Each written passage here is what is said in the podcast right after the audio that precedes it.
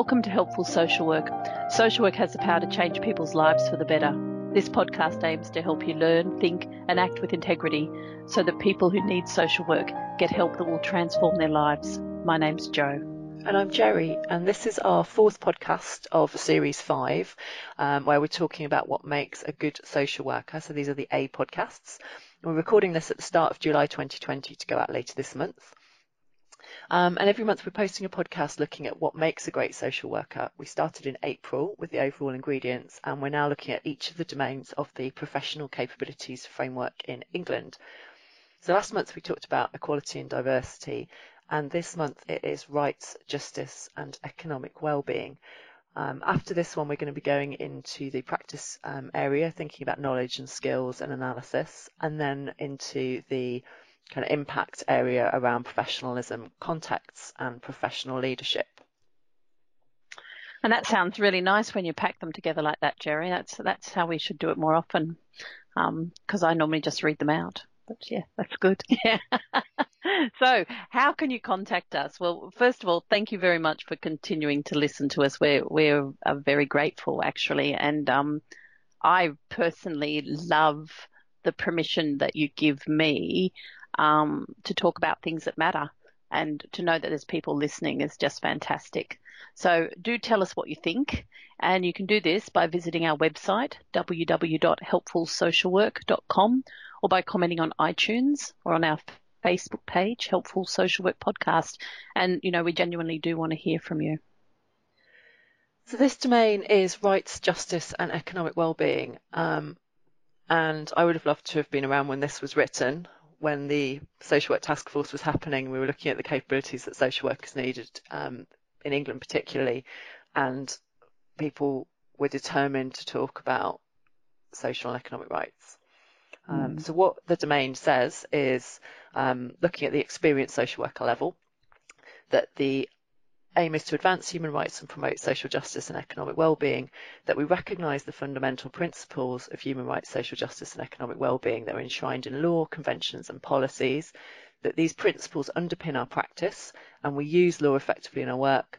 We understand and address the effects of oppression, discrimination and poverty, and wherever possible we work in partnership with people using services, their carers and families to challenge inequality and injustice and to promote strength, agency, hope, and self determination.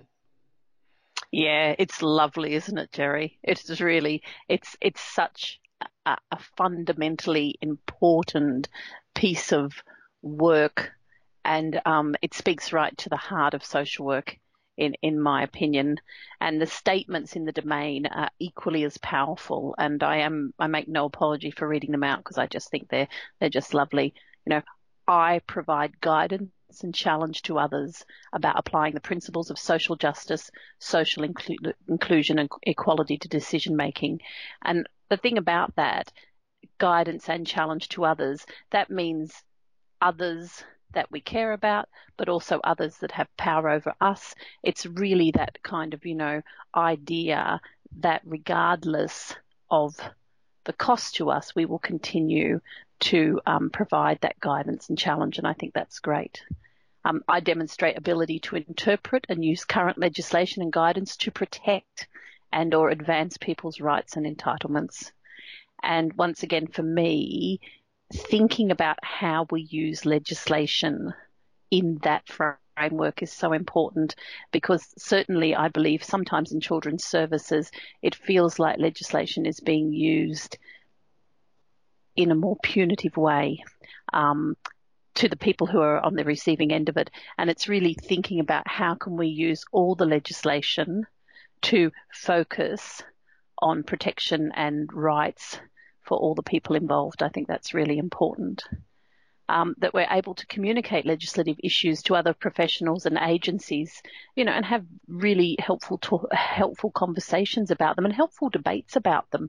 I, I think that that's that's really good, those growing up conversations. Model best practice in applying human and civil rights, providing support to others and challenging where required. These um, take a lot to live up to, actually, when you really think about what you have to do every day to do this well. And um, modeling it is, is something that, you know, being a good role model is something that's really important in social work. Support others to enable individuals to access opportunities that may enhance their economic status. Um, and I hope that we'll talk more about that later on in this podcast. Promote access to independent advocacy. That's even advocacy that is not helpful to us in a way. And by what do I mean by that? I mean sometimes we belong to organisations that people experience as oppressive or difficult. Um, and I was thinking, particularly when I worked in the disability field, and the parents were frustrated with the level of, of service we were offering. And so helping them set up an independent advocacy group that then made life very difficult for me as a practitioner was something that was important to do. And so it's thinking about how we can help people advocate for themselves um, without worrying about the political or other consequences. And promote and guide colleagues to support strength, agency, hope, and self determination in people using services, carers, and families and communities. I support them in raising their own challenges and finding solutions to inequality, social justice, and rights violations. I just think that's a really strong statement.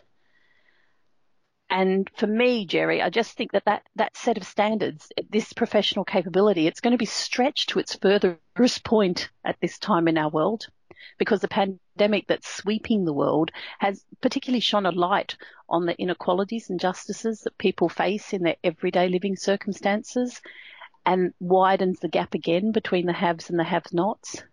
I think that, that the pandemic is a really painful experience for all people and, and everyone is facing challenges. But, you know, it's like, um, I, I, I read this somewhere and I really love the imagery. We're on the same ocean. We're not in the same boats. And some of the people's boats are not a sound. And I think it's always been the role of social workers to notice inequalities and injustices and to try and act on them and to have meaningful action. And I, and I think that we're going to be called on this more and more.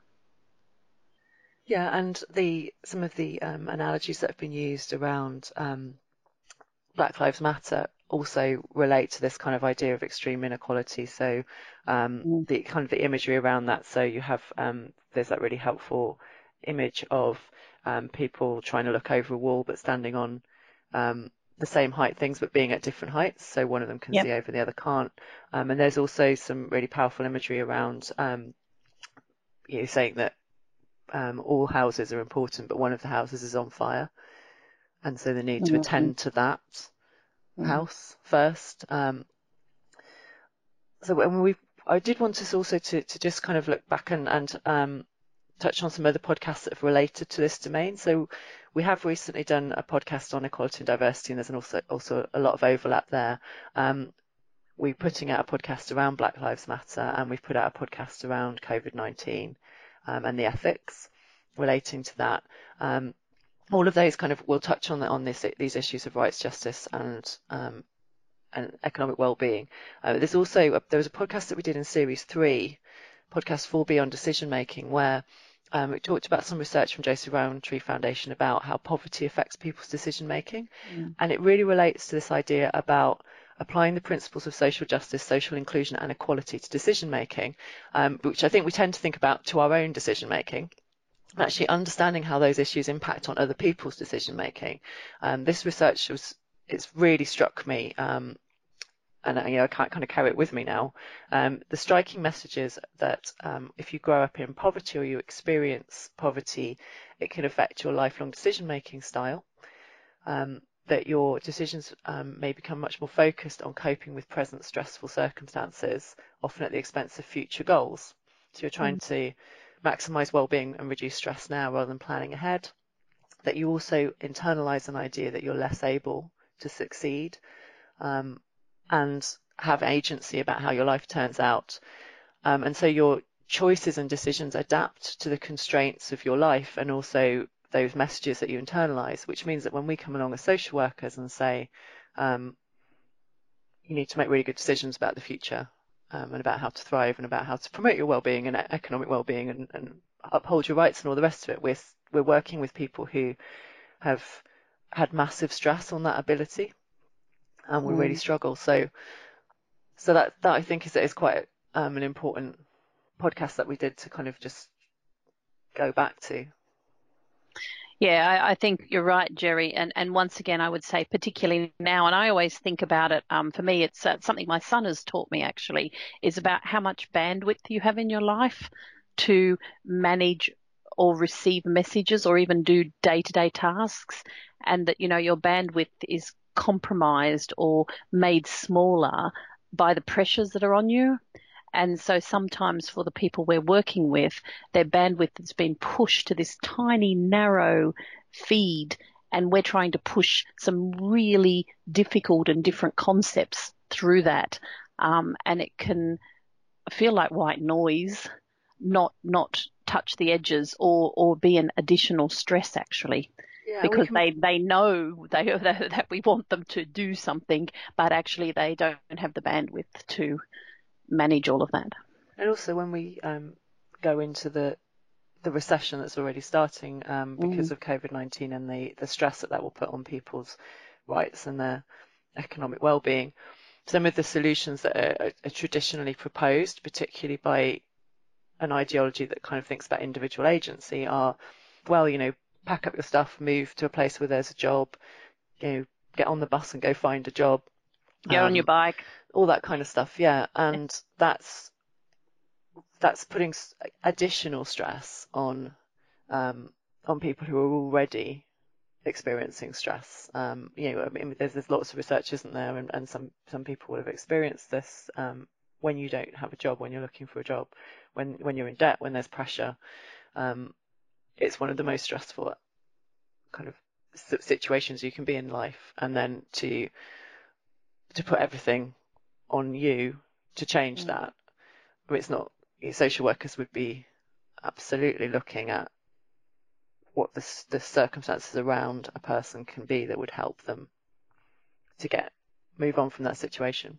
Yeah, it's all of those systemic factors. And also too, the thing that that makes me think about, Jerry, is the, the need for kindness. Just good old fashioned kindness and how if we can be kind to each other, it will be helpful. And I know that sounds really kind of simplistic, and I'm not suggesting it fixes everything, but but there is a real need for kindness, tolerance, and compassion at the moment. Um, well, at all times, really. Yeah, but recognizing um, the impact on on people's identity of not having an occupation, not having an income, mm. not having economic well-being, um, and how much that can undermine your sense of self and your dignity yeah. Um, yeah, and we talked about poverty actually uh, also in the past. I mean, this this is this has been a recurring theme for us, I think, and that's no surprise really because rights and justice run through everything social work does. It is our, our golden thread, um, so it's unsurprising. But series four, 2B, we did a podcast on poverty and we talked about the link between poverty and rights and social justice. And there's been some really good work done by the um, Joseph Rowntree Foundation on what causes poverty in the UK. And they named a number of factors, um, um, unemployment and low paid jobs. We've just talked about that. So jobs that lack prospects and security, zero hour contracts, um, low level of skills or education, we know the link between education and poverty is is quite strong, and we also know that um, if if you kind of get behind the queue too far, you seem to spend all your time trying to catch up, um, and that's something that we should be thinking about right at the moment too, because COVID-19 in this country has meant that a lot of our kids have missed significant amounts of school and education, and we don't know what effect that will have on them um, at different stages, and we do need to be very vigilant and interested in that impact for um, the young people that we work with. An ineffective benefit system, um, high costs of, of everything, discrimination and abuse, trauma and chaotic lives, all chaotic lives. And when I looked at this, I kind of focused on that last factor because I thought, oh, that's interesting. That's the one that is often associated with personal blame rather than seeing it as one of the looping factors that keep people trapped in a cycle. Um, it's sometimes comfortable for the public discourse to be about these qualities of what makes the person poor and us not poor. So, you know, because we're stable, because we have a good job, because we've got a good education, because, you know, attributing all of those good qualities to us like they were of our own making, um, and attributing the abuse, trauma, and chaos to the other people as if they were of their own making. And so, but the majority of factors that the um, foundation identifies are actually systemic factors rather than personal ones. Yet sometimes I think in social commentary, the last factor is the one that receives most of the time and attention. And there's an idea that if the individual is fixed, that will fix the problem. Yet the problem's much more about the system than the individual. And for everyone who fights their way out of experiences of abuse, trauma, and chaotic lifestyles, there's a number of systems factors that will continue to play out for them such as low level skills and education that leads to jobs with poor job security, which, which leads to them being more vulnerable in this pandemic, which means that they have to expose themselves to going out and getting work where they're not safe. Um, you know, all, all of these things play out all the time. And I really think that we need to, as social workers, always be hunting the system, not hunting the individual. It's kind of hunt the system, help the individual rather than the other way around. And I think sometimes social commentary gets that balance quite poorly. Um, so if we look at um, the World Bank's Voice of the Poor, uh, it was based on research with over 20,000 poor people in 23 countries. Um, and I really recommend that people go and have a look at this research. Both um, jo- the Joseph Rowntree Foundation um, research is fantastic, and this is a really good read as well and you know what people said um, uh, uh, their experience of poverty included abuse by those in power disempowering institutions. And for me i've been thinking a lot about this disempowering institution stuff because social work can be part of that can't we if we don't approach working with people with their dignity and their rights and their efficacy in our heads. So if we approach them as if they're somebody to be pitied or helped or propped up or any of those kind of um, paternalistic or um, kind of superior inferior mindsets, then actually you can experience helpfulness as disempowering, I think. Um, there was also just a lack of security, um, precarious livelihoods, weak community organisations, problems in social relationships. So there's a whole list of, of things there that people, of, of factors that people experience um, that we need to be really vigilant for when we're when we're working in social work field. And I think the um, that link between social and economic disadvantage or kind of constraints, um, barriers to economic and social well-being and the loss of rights how they mm-hmm. how they mm-hmm. play out together is is really important so if you lose your rights you can experience social and economic disadvantage if you experience social and economic disadvantage you can lose your rights um, and we have seemingly a very solid human rights foundation in the United Kingdom. We have Human Rights Act, which says that um, all public bodies have to follow the European Convention of Human Rights and the articles within that. Um, so they would need to be upheld by social workers in statutory roles, for example, the right to life, the right to freedom from inhuman and degrading treatment, um, respect for family and private life, liberty, um, uh, not not discriminating. Um, and we also have additional kind of conventions that we support around the rights for children, for disabled people, for older people. But there's a big difference between theoretically having rights um, mm. and being mm. able to exercise them, and the barriers that that people experience to exercising their human rights um, are also things that social workers need to attend to. So, for example, like you've talked about if you're in poverty, um, you may not be able to uphold your private life and your family life. You may not be able to visit people. You may not be able to communicate with people. Um, and one of the things that we also need to attend to is the reaction to people exercising their rights. Um, so I read a, a really um, powerful book by uh, Professor Carol Anderson called White Rage. which was about civil rights in America, and that as black people advanced their civil rights, there was a white reaction to that, mm. um, which undermined their ability to exercise those rights. So, for example, you got right to, to vote, and then um, there was lots of interference with election boundaries, so that and and barriers put up to people going to vote and barriers mm. put up mm. to people being able to register to vote and all these other things. So um, it's not even that people experience difficulty in exercising their rights. It's that sometimes there's active um, tampering and, and um, interference. Workarounds, Jerry. Workarounds. Yeah, yeah, the laws the law's there, but this is the way we can bypass it, or or still do do what it is that we've always done.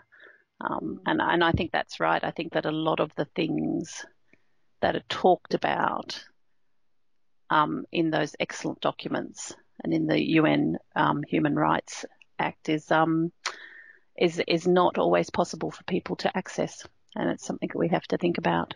And I just wanted to come back to the word justice as well. Um, mm.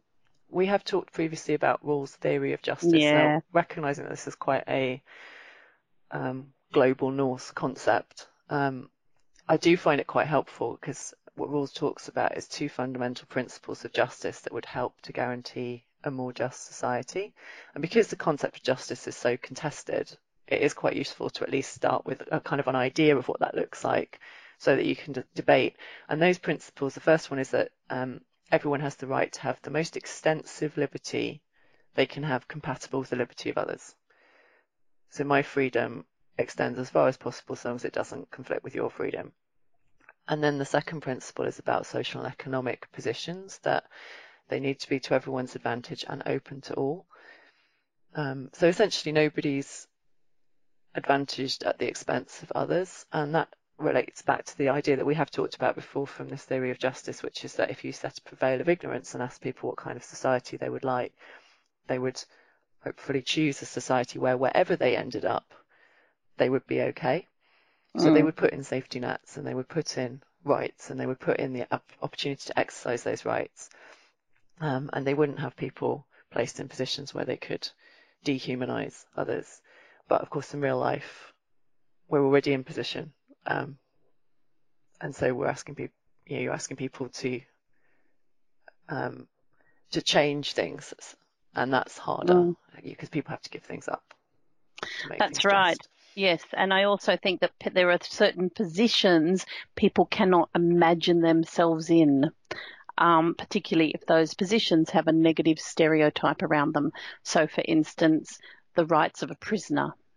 Yeah, that would never be me, kind of thing. Yeah, um, yep. They and must then, have done something. Yeah, yeah, exactly. And then they give up their rights when they decide to commit a crime. There's all sorts of, you know, uh, conversations around that. And so, yes, I, th- I think it is very hard for us to look at every group. Um, and I was reading a fantastic article today. There's um, a, a, website called The Good Science, which is from Berkeley University, and it has some really fantastic um, articles around social justice and that. But one of the pieces of work that was done is about how we discriminate on people just by their looks. And it had a whole lot of photos of different people, but homeless people in particular trigger revulsion and disgust in us when we see them on the screen.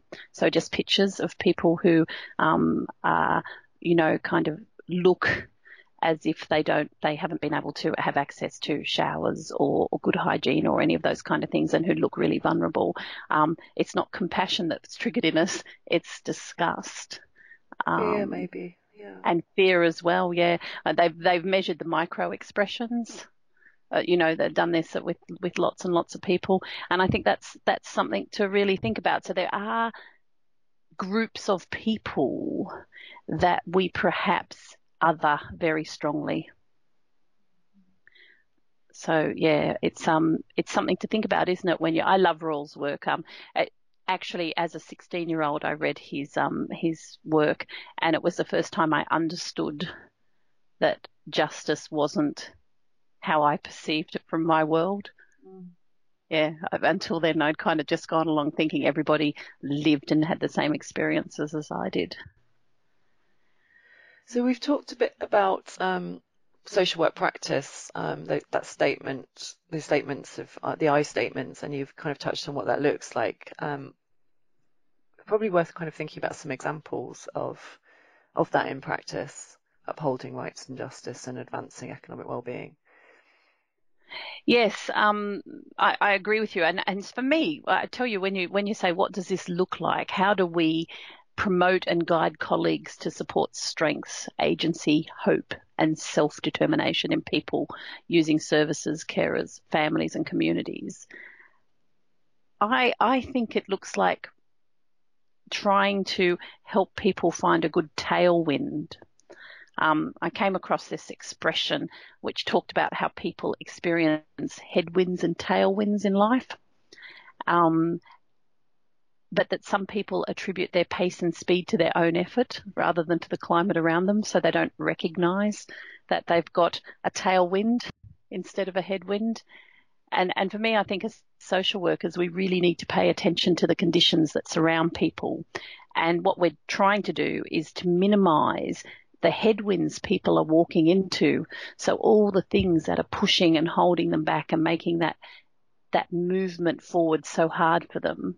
And we need to find ways to maximize the tailwinds so that the things that actually will actively support them moving into favorable conditions, such as getting stable housing, um, being able to have jobs that they value, that actually give purity um, being able to predict what will happen to them. I think one of the biggest things for me is that when you become very vulnerable and you need lots of support from the from the government and from social work and from other people, you lose a sense of your agency, don't you? Because all of a sudden you're always waiting for other people to give you things, tell you things, take you places, do things, make things happen. And so that kind of ability you have to move through your day with choice and predictability is very limited and, and I think that one of the things that you can do as a social worker is you can work with a person about what their week and month is going to look like. Mm. So, you know, these are the things that we're going to tackle this month. Tell me a little bit about what you hope to do each day this month. How can we fit the things that you want to do each day in with all these other things? And how can we make that feel like that's your life that you own?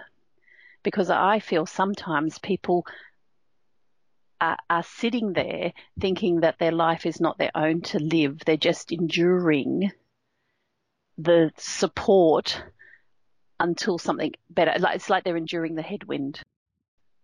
Um, yeah. And we really want to give them a good context and a good frame for them to think about what control they can have over their life.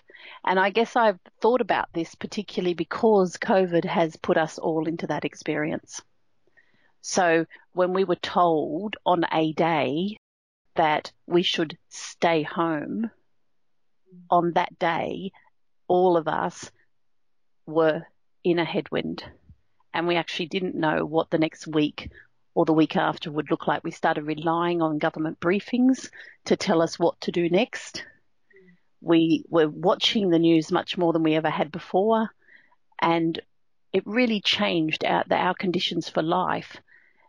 But for, I think sometimes that's what happens for people when they encounter, um, you know, local authority or social work or other events that take that away from them. So what I'd really like to see is that is us um, really paying attention to agency, hope, and self determination by helping people have as much say in their day to day life and the things that they want to do, and actually helping plan and schedule that out and fitting ourselves around their way of living rather than making their way of living redundant and them having to fit themselves around us. And I was just thinking about some kind of examples from people I've talked to recently. So these are just things that um, kind of came to mind about how people are trying to uphold rights and justice. Um, so securing benefits for people is, is one example.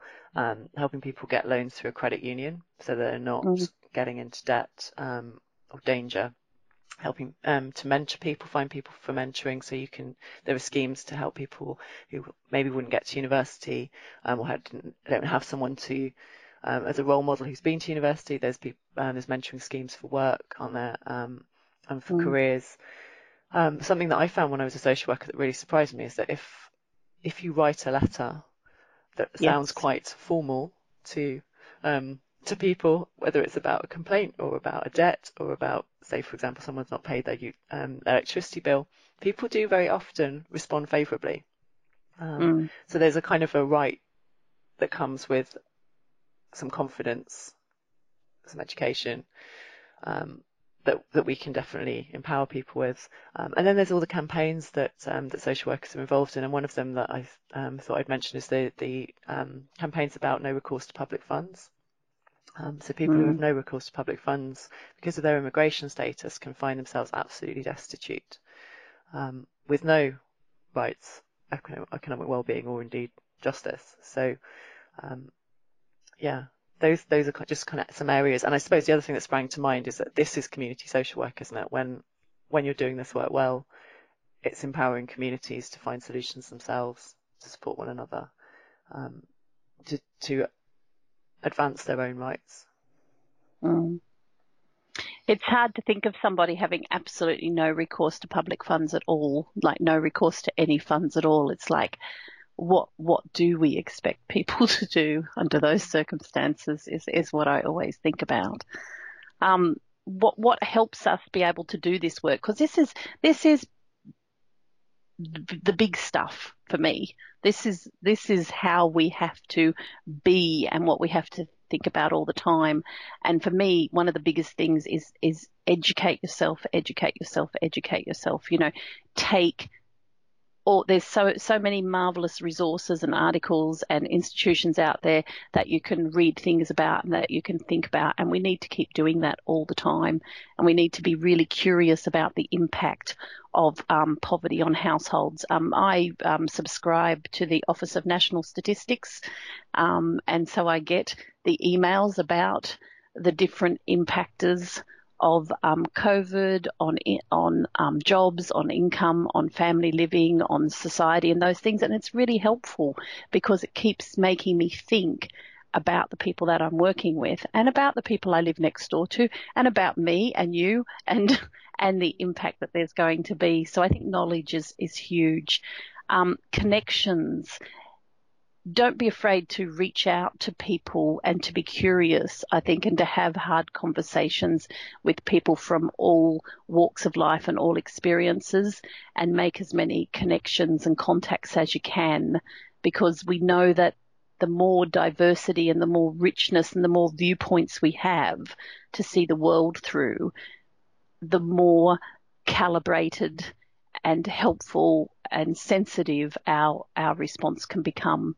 So, and I think that we want that courage most definitely. Um, it's actually not easy to do the right thing, and particularly as a social worker, because sometimes the organisations we work for will ask us to do things that are not in the best interests of the people we're working with, um, that are more about resourcing, more about um, economic stresses on the on the authority, and I was um, do, offering some supervision to someone the other day who who um, went to bat for a young boy of 16 who was um, going to be made homeless and who had lots of needs, and she was asking for a quite complex p- placement package, and was told that um, that we'd missed the boat with this young boy, and that actually we weren't this money, what this wasn't a good investment um, and she had to stand up against the director of that organisation and really challenge them on that,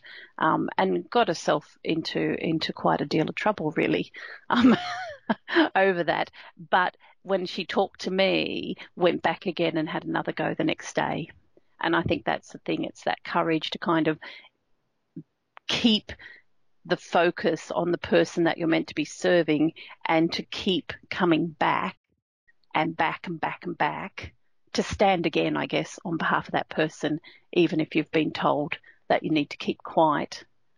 Um, handing over the power, yes. Um, instead of seeing people as um, objects to be rescued, or um, us being the saviors or the angels, rights. or they're, they're or recipients. Yeah. yeah, yeah, yeah.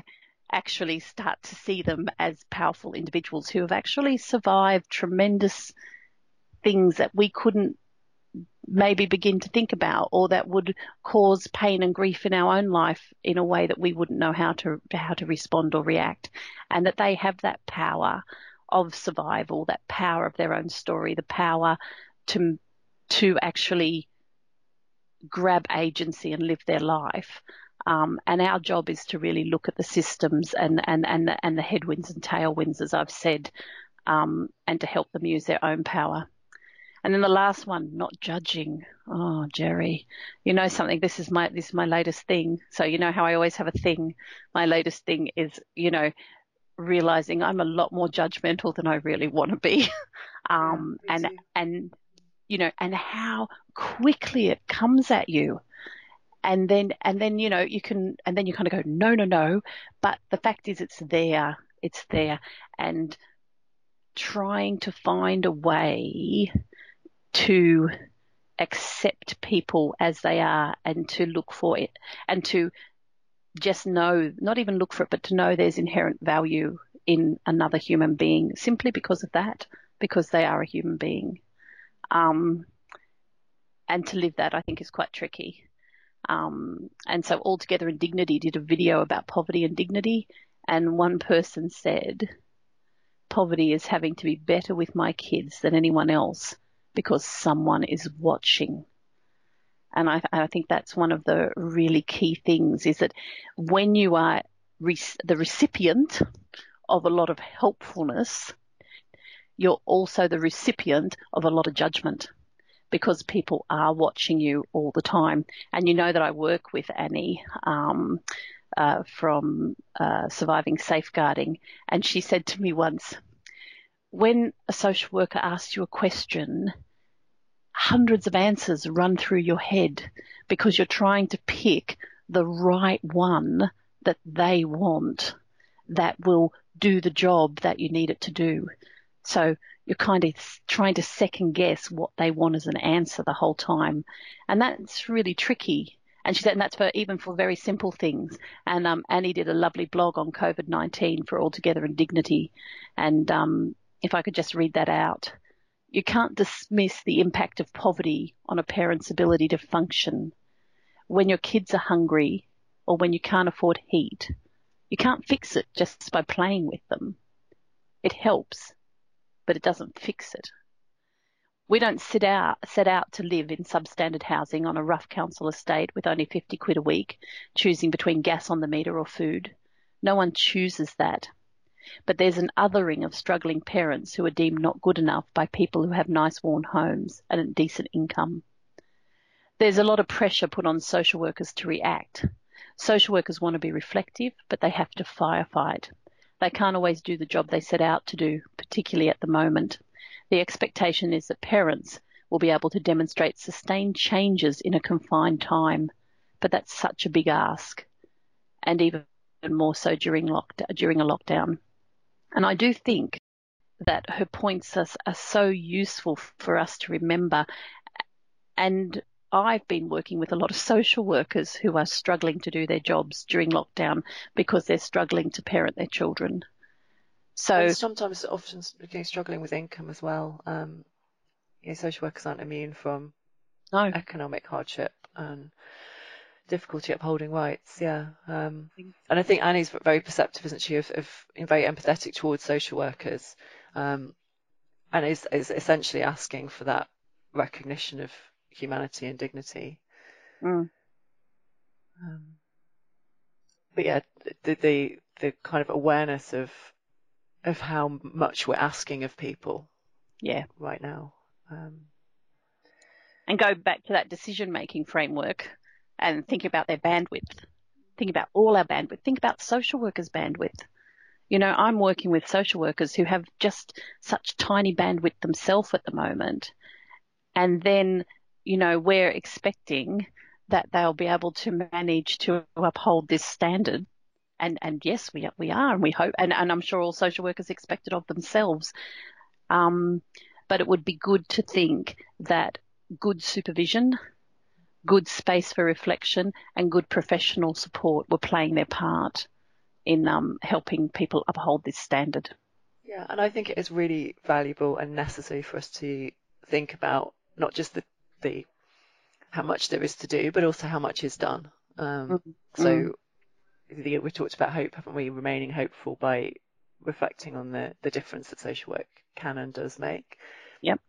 Um, and the reflective questions um, that I've written, they're actually they're huge questions, um, but they they are they are worth reflecting on. I think so. How do I see my role as being about advancing social and economic rights, and what does just social work look like?